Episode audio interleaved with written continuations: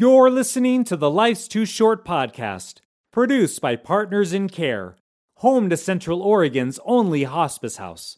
Discover more about our new hospice house and other outstanding services at partnersbend.org.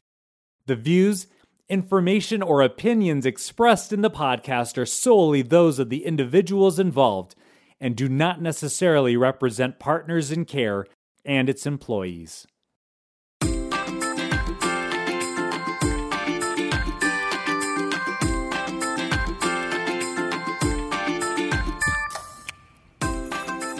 Hello and welcome to the Life's Too Short podcast. This is Jason Medina. and Lisa Hurley. So, Lisa, what are we drinking this morning? This episode, we've got Strictly Organic, who we love Strictly Organic. They're great partners of ours um, over at Partners in Care. How do, how do they partner with us? I think that they donate our, the coffee for our um, administrative staff as well as hospice house. It's my understanding. I got you Yes. A lavender latte Interesting. Okay. so that you can explore your sensitive side. I have a huge sensitive side, first of all. You do actually. And I would say I'm enjoying the I'm enjoying the lavender latte. I kind of went random with pumpkin spice, which I always think of more like Thanksgiving time and Christmas.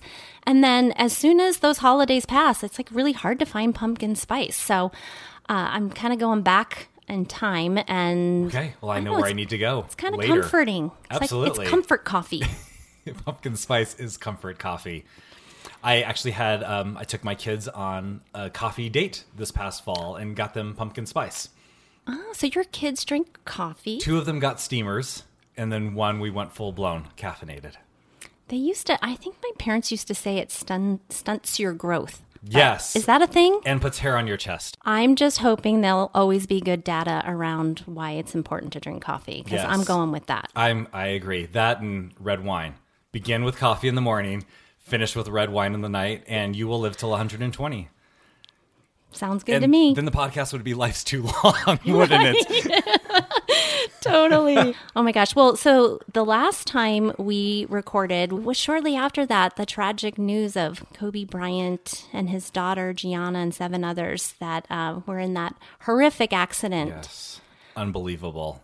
You just realize once again that could happen at any time. And always our expectation of, oh, we'll make it to 85 or 90 or 95 and just die in our sleep, as as ideal as that is, is not necessarily the actual case. One of the things that I, I felt came out of that as we heard so many people talking about that situation. Obviously, we were all grieving mm-hmm. as a as a nation, as a well, as a world, really, um, about that. But messages emerged about exactly what we're talking about in these podcasts. Mm-hmm. Mm-hmm. Hug your family, live your life. I mean, I'm not saying like be reckless, but do the things that you want to do because tomorrow's not promised for anyone. No, no. I really appreciate Shaq on a pregame show on TNT. He just said it makes me think that in life, sometimes instead of holding back certain things, we should just do them, and and not to go. I'll just wait till tomorrow because truly, things I should be saying, um, friendships that went sour that maybe I need to own some of the junk and reconcile. That don't wait till tomorrow. Today's a great day to to do some of that stuff. I think all these messages really it's a great segue to our our guest today. Jenny Bleckman, welcome to the studio. That's Dr. Blackman. I'm sorry, Dr. Bleckman. Please, do you, do you prefer? I was going to say, which do you, do you prefer? Jenny, titles? for Jenny. sure. I want to talk about that for a second because okay, you you let our listeners know Jason that you were from LA. Yes. I'm going to admit that I was a pharmaceutical rep for many years. Mm-hmm. Isn't it always so funny in movies how they always have like Jessica Alba and Heather Locklear playing the drug rep in a in a Right. Steve. They've got Steve nothing Buscemi's on never you. playing the drug rep. well, you had to be so respectful, and you know we would never call a doctor Jenny. But I think it's changing. Is it changing? I think the younger generation, not that I'm part of that anymore, um, grew up more casual, maybe. And I certainly consider my work a partnership, and Doctor feels too hierarchical for me. And I, You prefer Jenny? I do. Okay. All right. Hey, I have two words about my the drug rep thing. yes. The Notebook. Did you know that was written by a pharmaceutical rep? The Notebook. Who? What, No, Jason, you're like a movie buff. I know, and he's written all of those love stories. Yes, Nicholas Sparks. That's it. That's right. I the best book I ever threw away. Can I say that? What drug? What was his drug? Oh, I don't. I, I don't didn't know he was a drug salesman. yeah. Sorry, I guess pharmaceutical rep. Drug salesman sounds like you park in an alley and flash your headlights coat. twice. Right? right. It was yeah. So we're excited to have um, Jenny here today, and Jenny's role. Well, why don't you tell us a little bit about what you do for Partners in Care? I'd love to. First of all, thank you so much. I'm so honored to oh, be a part of this. Thank you. So I'm a hospice and palliative care doctor. I work at Partners in Care. I started a palliative care program for Partners in Care going on six years ago Wow, now. that's a long time already. It is a long time. Time goes fast. Um, it's been so thrilling and super rewarding and constantly in flux, a very organic process, mm. but thoroughly enjoyed it. Very fulfilling. Now, I understand that you were in family practice prior to being in palliative care. In fact, I remember having hospice patients when they found out you came on board were so bummed because they had visited you as a family family practitioner. What changed for you? Because you went back to do a, a residency, Yeah, a fellowship a fellowship, and where was the fellowship done at? at Stanford. Wow, No, all uh, It was like my dream Oh to get to gosh, Stanford. fellowship I finally Stanford. did. Okay, I'm going to talk about that. So when you, I don't know how, because my daughter's applying to colleges now, and Yes. everything's online, so you don't even get that thrill of like going to the mailbox and getting the letter. The thick letter. The le- Yes. yes. Did you get a letter when you found out you got into that program? no. Or it was an email, email. even back then in 2011. And were you just so happy? Super excited. Yeah. Yes. That's cool. I mean, Stanford had been a dream since high school and That's didn't get amazing. in before, but it was an incredible place to be. I was so intimidated at first coming from, you know, Bend community to practice to Stanford? Stanford, uh. but and it is incredible people. I mean, tons of Nobel laureates and ton like crazy research, and you know, people come from all over the world to get care there. But you realize so many people were new, you know, still in their training and having had experience being a doctor and actually taking care of patients. I had so much street smarts. And, like That's great. um, you know, and it really helped me to know what I wanted to get out of it and really understand what's important to, you know, focus on and what doesn't matter, what the more fluff is. So Yeah. I loved it. It was such a rewarding That's year great. and So it really was a year fellowship Yeah, my family moved down, so I did family practice for eleven years Oh my gosh. and just had a. I thought I was a good Mm-hmm. family practice doctor, but had two patients in particular that I diagnosed with terrible cancers. And it was the hardest thing I've done to tell them, you know, give them the diagnosis. And even though I knew them well and felt like I could do it in a compassionate way, I just felt like I didn't know how to take care of them mm-hmm. the way I wanted to through their next stages of life. So that was first got me thinking about palliative care, which I didn't even know what it was then. And then when Lisa Lewis, Dr. Lewis, who's the medical director at Partners in Care, had her baby, I covered hospice house when she was on leave. Was that your first time being exposed to partners in care? Then? Yes. Oh my goodness. Oh. Yes, and so I spent a month because she didn't take very much time off. Mm. Working she there, which which is a joke because I mean I was I mean we, there's just no focus in our education on how to take care of people when mm. they're dying, and but Do you think that's still true? Of, it's changing for sure. I mean, I think medical students now, and certainly some residents, depending what they're going into, are exposed to it now. yeah, probably long overdue to have more training. Way um, overdue. Yeah, at that level. And was palliative care birth more on the coast, or was it just West Coast? Was Stanford one of the first? No, um, I think no. more East Coast. I mean, England was, you know, Dame Cicely course, Saunders, yes. one of the founders, and um, Stanford, well, San Diego's a big was a big early, you know, San Diego hospice, and they had a huge fellowship program. Um, so I'd think California before the Northwest, UW and OHSU had programs, but later on.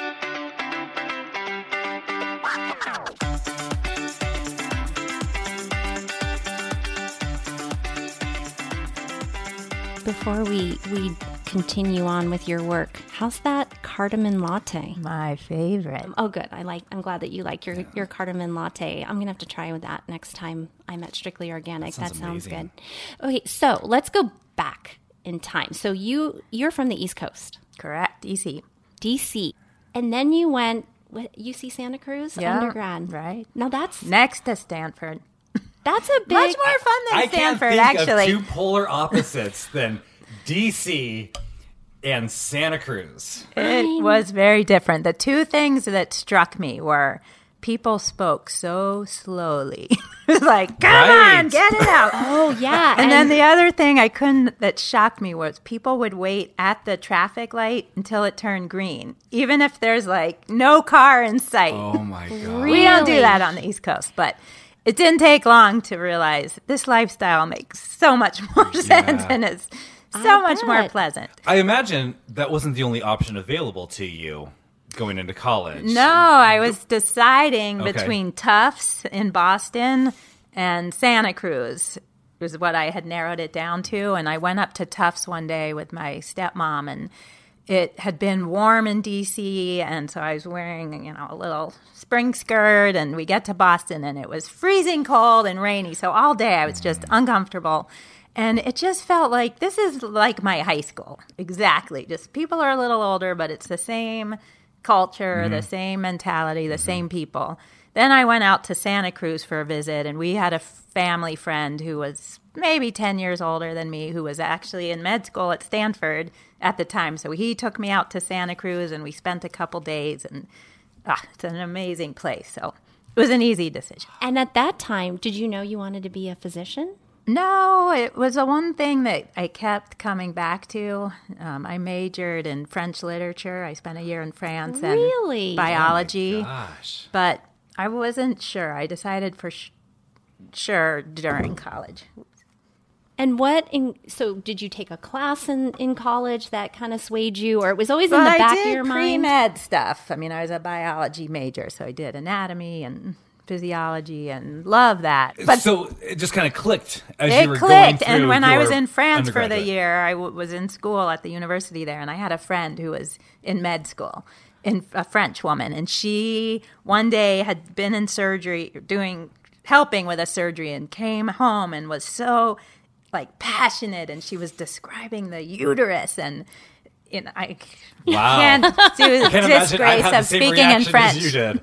No, she was so like just her enthusiasm that kind of cemented it for me. But I did a lot of work at the Women's Health Center and Planned Parenthood, and had had a not specific medical experience, but experience in the health field, and was always drawn to it. Where did you go to medical school?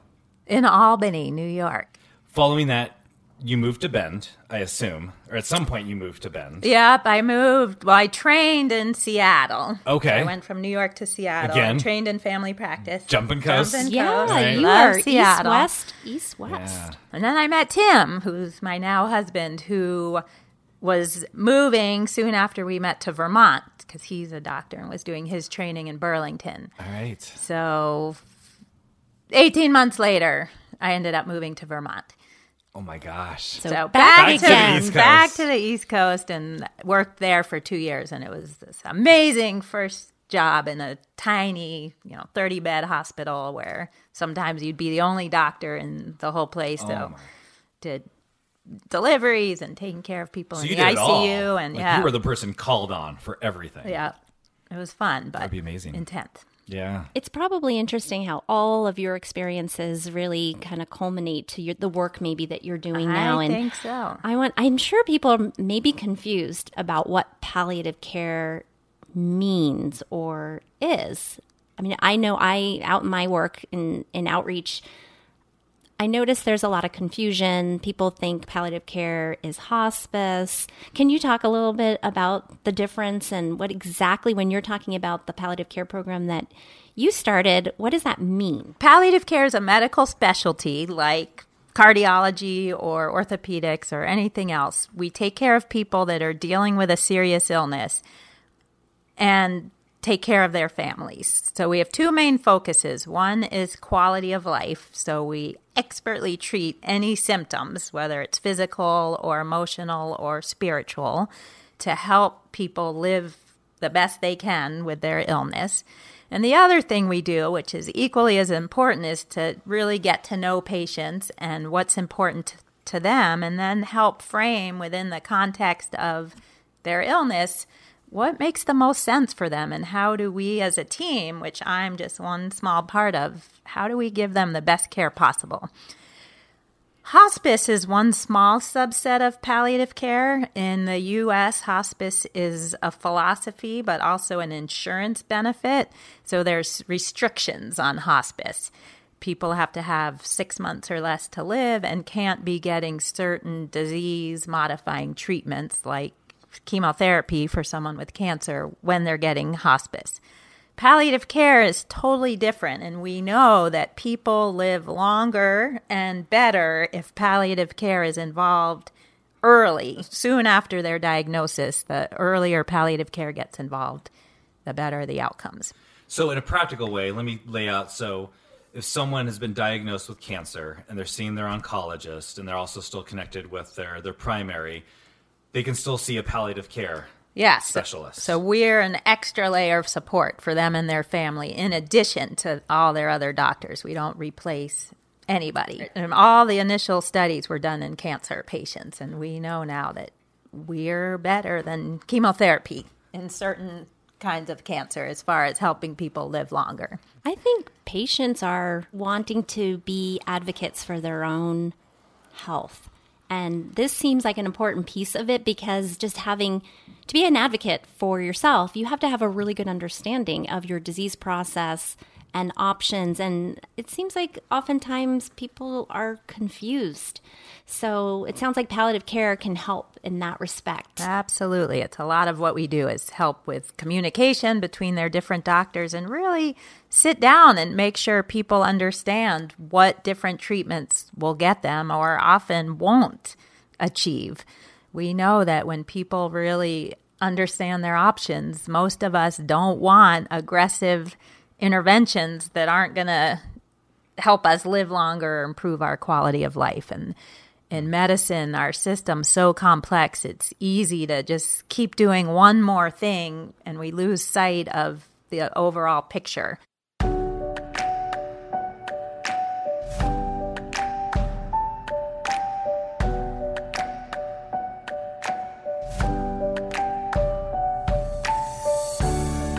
This sounds like a way to kind of have that holistic approach and just incorporating all the different elements because some I mean I'm sure a lot of patients that might be you be you might see for a consult have other things going on as well in addition to the serious illness maybe they're there to talk to you about it's a way to kind of put it all together And a lot of other providers don't have the time. I mean, I'm embedded in a oncology practice, so most of what I do is with cancer patients, and the oncologist has to look at all the tests, the evaluations, talk about treatments, make the treatment plan, and it takes time. They don't have as much time to focus on their symptoms. Will someone see you multiple times, or is it meant to be like a one time visit where you just kind of look at all of their treatment?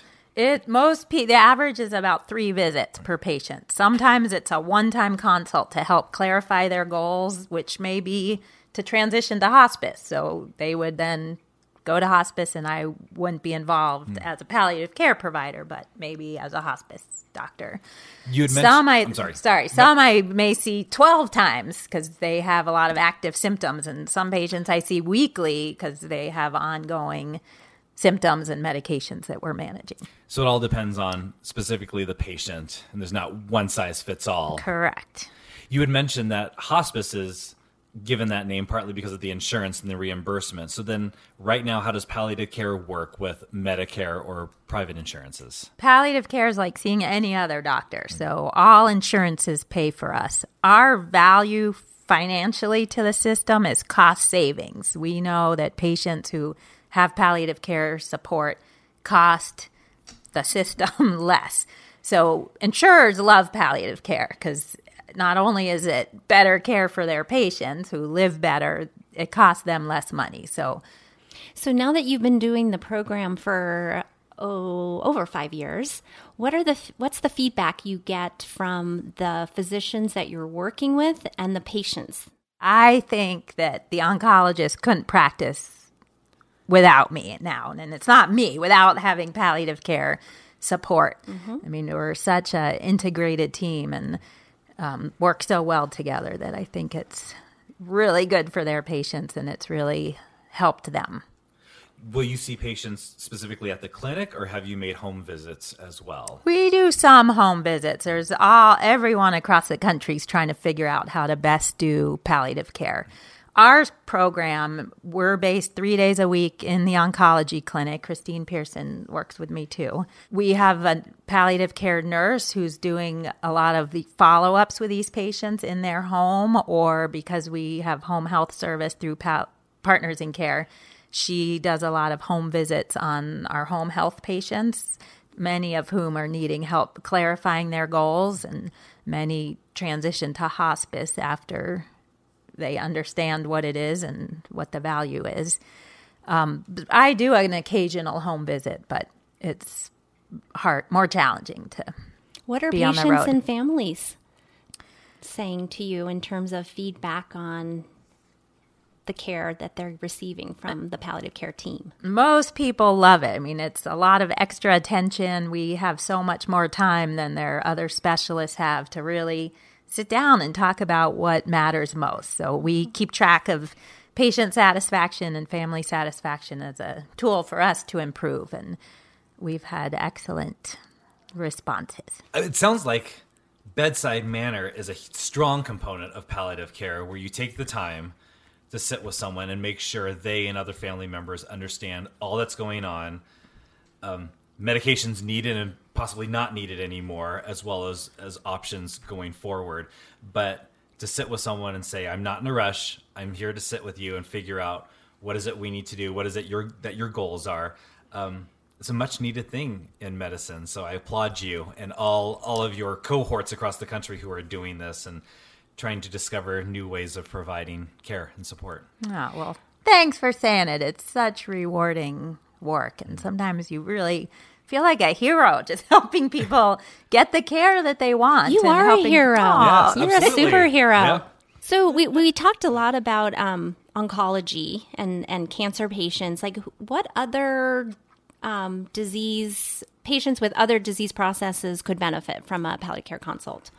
Many do. We about half the patients we see as a field have cancer, but any advanced end stage disease. Like dementia. a lot of neurologic diseases, dementia. Dementia is one case where seeing someone early is really critical when hmm. somebody can still have the ability to participate in the conversation and really help a family, their family, understand what they'd be willing to go through and what they wouldn't. You know, do they want their life prolonged if they don't recognize their loved ones, if they're totally dependent for all cares, if they're bedbound, and to have those conversations early can relieve so much angst and and mm. more oh, than angst. I mean, just years of extending a life that somebody may not want, mm-hmm. and if it's not clarified early, many families don't know what the right thing is. Right. What about chronic illnesses such as complications of kidney failure? So someone's going through dialysis or type 2 diabetes to where Heart things just continue to failure. get- yeah, any get end worse. stage disease. So certainly any renal patient on dialysis is a appropriate person to have palliative care involvement. End stage heart failure or coronary artery disease. We see a lot of patients with end stage lung disease, COPD or pulmonary fibrosis. Lots of Parkinson's, and a lot of that is support for families and symptom management. ALS, we're involved with the ALS clinic through St. Charles. I'm just kind of curious in a in a consult, like what are the kinds of questions you're asking patients to kind of get at? Like, um, quality of life is different for everybody. What are some of the questions you're asking to kind of pull out some of the information that you're trying to kind of help and guide? It's a great question, and it's can be hard to do sometimes. I try to do really open ended questions. So, first, you know, kind of just set some rapport, get to know someone, try to help them be at ease. Comfortable And then, and- yeah, yeah. start asking, well, what if you were feeling good? How do you spend your time? Or what do you like to do? And what do you hope for? Are there things you're looking forward to? And then specifically, I mean, I'll ask, what makes life meaningful to you? What makes you want to wake up in the morning? What gives you pleasure? And So this is as much spiritual, existential as it is not just physical. absolutely. And we work as palliative care should be done as a team, like hospice, a multidisciplinary team. So social work, chaplain, um, provider, medical providers. Are there people with that model around the country who are providing the same type of supportive team as hospice in palliative care? Absolutely. Palliative care really got hold in the US in hospitals, so started mostly in inpatient and I don't know the latest numbers, but about 90% of hospitals over 300 beds have embedded palliative care in the hospital now. So it's really made huge strides. The move now is really trying to reach patients further upstream in their disease course. Right. So more community based, like what we're doing at Partners in Care, because many of those people should never be in the hospital in the first place because it a hospitalization won't help them get to where they want to be. But if they knew they had the support earlier on, Right. they would know who to call, who to contact, who to go see. Right. So everybody's trying to figure that out, and most do work as a interdisciplinary team. the work that you do, I mean, I'm sure it's like such complex patients. And when you add not just the medical side of it, but as you mentioned, the existential and spiritual side, it's, it's probably um, heavy work for you as a provider.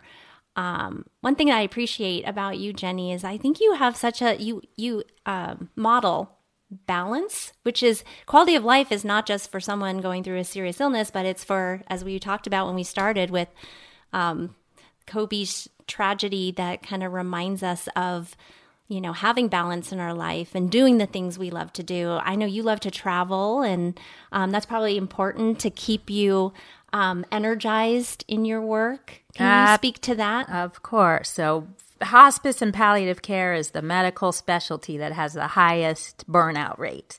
The work is really heavy. I'll say 95% of the time I come home feeling exhilarated mm. because you we don't change what the overall well not we do change the course. We don't change the outcome. Right. I mean, mm-hmm. we are working with a lot of people with sad situations and people dealing with a serious illness or nearing end of life or when they're actively dying. It's hard, but we make every situation better by mm-hmm. either treating symptoms or helping families understand mm-hmm. what's happening or just helping people make the choices that are right for them. So it can be really to be able to empower people to have to make the right choices is so meaningful. Mm-hmm. There are hard days, but to me, I burnout is always on the mind for me and for the team I'm helping manage. So, for balance is key, and um, how having do you do that how do you have balance in your life and the work you do I to try to that? have good boundaries. So my days off, I Good don't for have my work phone, and You're off. You're at Strictly Organic ordering. I'm drinking cardamom, lattes on the ski slopes. And running. Oh, And running's huge. still running? Trail running, I am. Less this winter, but skiing instead. traveling. Um, You've Learning new cool stuff, mountain biking, and. I love to travel. Yeah. So that keeps me fresh and trying to keep time for my boys and my new daughter. We have an exchange student. Wow! So- Congratulations! Thank you. I didn't did not even know show. that. you carried that so well.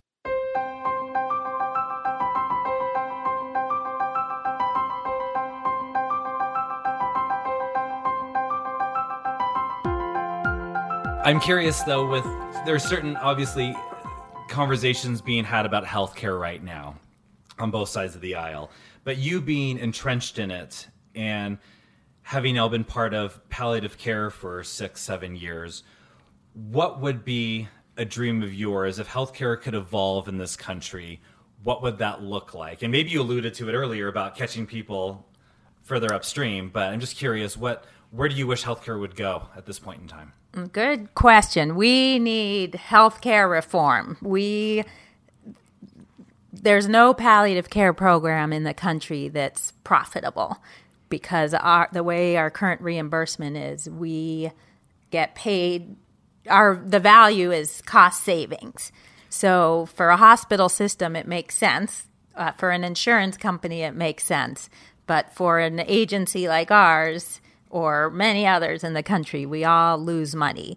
So we're all so we're staying afloat through generous grant funding, and because we do hospice, palliative care results in earlier and longer hospice stays, and so we're okay. But it's but stretched. It's not, it's not funded adequately. It's to not keep these programs going for for the long term. Absolutely. Like. So CMS Medicare just proposed an alternative payment model. We actually applied to be one of the pilot sites. So they're looking Wonderful. at how do we pay for this valuable service in a way that we can support ourselves. You know, we're not looking to make a lot of money, but just to be able to do the work that's so needed. Well, yeah, and as a nonprofit, of course, we want to be able to, you know, keep putting um, services, programs back into the community that we're always finding gaps in care, and, and palliative care is hugely important in that. And so, I yeah, to have adequate funding um, would be great. Yeah, there's been a few palliative care bills to help with education um, and they've actually been one of the rare moves movements, actions that's had bipartisan support. Wonderful. Which, interestingly, so did the recent COVID. I mean, there's no legislation, but there's bipartisan support for more resources with this unknown that's coming. And so yeah. it's funny that healthcare is.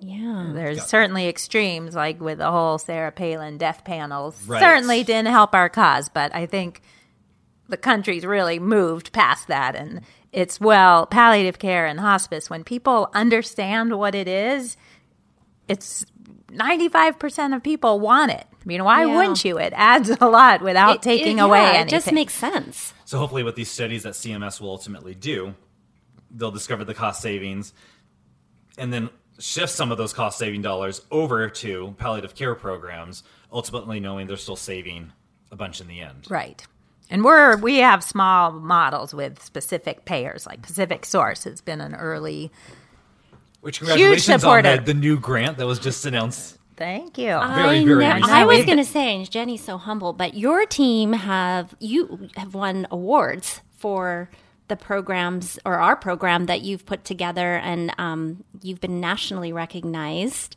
Can you tell us a little bit about some of the awards you've won? Oh, no, come on. Um, well, not really awards. I've presented some posters at the, our national conferences that have been recognized as having the ability to make an impact in the or showing making an impact in the fields. Yeah. Everybody's looking to figure out how do we do this and we were one of the early people doing community-based palliative care outside of an academic center and which is so cool when you think about it in central oregon. I mean we're not a we're, metropolitan area no and we're and, certainly we're not the only ones but, but, we're pioneers being oregonians and so that fits with the, the overall state uh, theme yes. yes. So true and for me i have a drive to really be part of the national movement and contribute. It's such an early field so to contribute to research. So i like to put us out there to just have that conversation on a more national level. So we've been lucky, and I have a mentor, Janet Bull, who's a big leader in our field, who's kind of taken me under her wing and pushed me into opportunities that I wouldn't have already had. So. I look forward to your article in JAMA someday. Well, I'm, I'm waiting for it. I got to yeah. start writing that. Start writing that um, for sure. So, gosh. Well, thank you for being a guest with us. It has been a pleasure to have you, and I'm sure for all of our listeners, they really appreciated you being here with us. I forgot to re ask the question if coffee stunts your growth. Oh, that's it right. It definitely gives hair on your chest. Keep drinking though, Lisa. Thank you. Yes. That's what I wanted to hear. My doctor said I need to keep drinking. How about red wine? Definitely. Awesome. All right, I like this doctor. Too bad you're not. You can't be a primary anymore, though. I can still give advice. Thank you so much Yeah, for being here with us. This was It's really fun, and and um, just thank you for all of the the work that you and your team are doing for our community. It's so so important. So appreciate you. Is there any place that people can go online to find out more, just either about palliative care or your specific program in the clinic? Well, certainly through the uh, Partners in Care website, there's some information. GetPalliativecare.org is a website through CAPC, which is a Center to Advance Palliative Care. They're a huge leader and um, really proactive with policy. And And your advocates. yeah, we're Yep. members and participants. Wonderful. Well, thank you for being a guest. This is Jason Medina, And Lisa Hurley. and you're listening to Life's Too Short.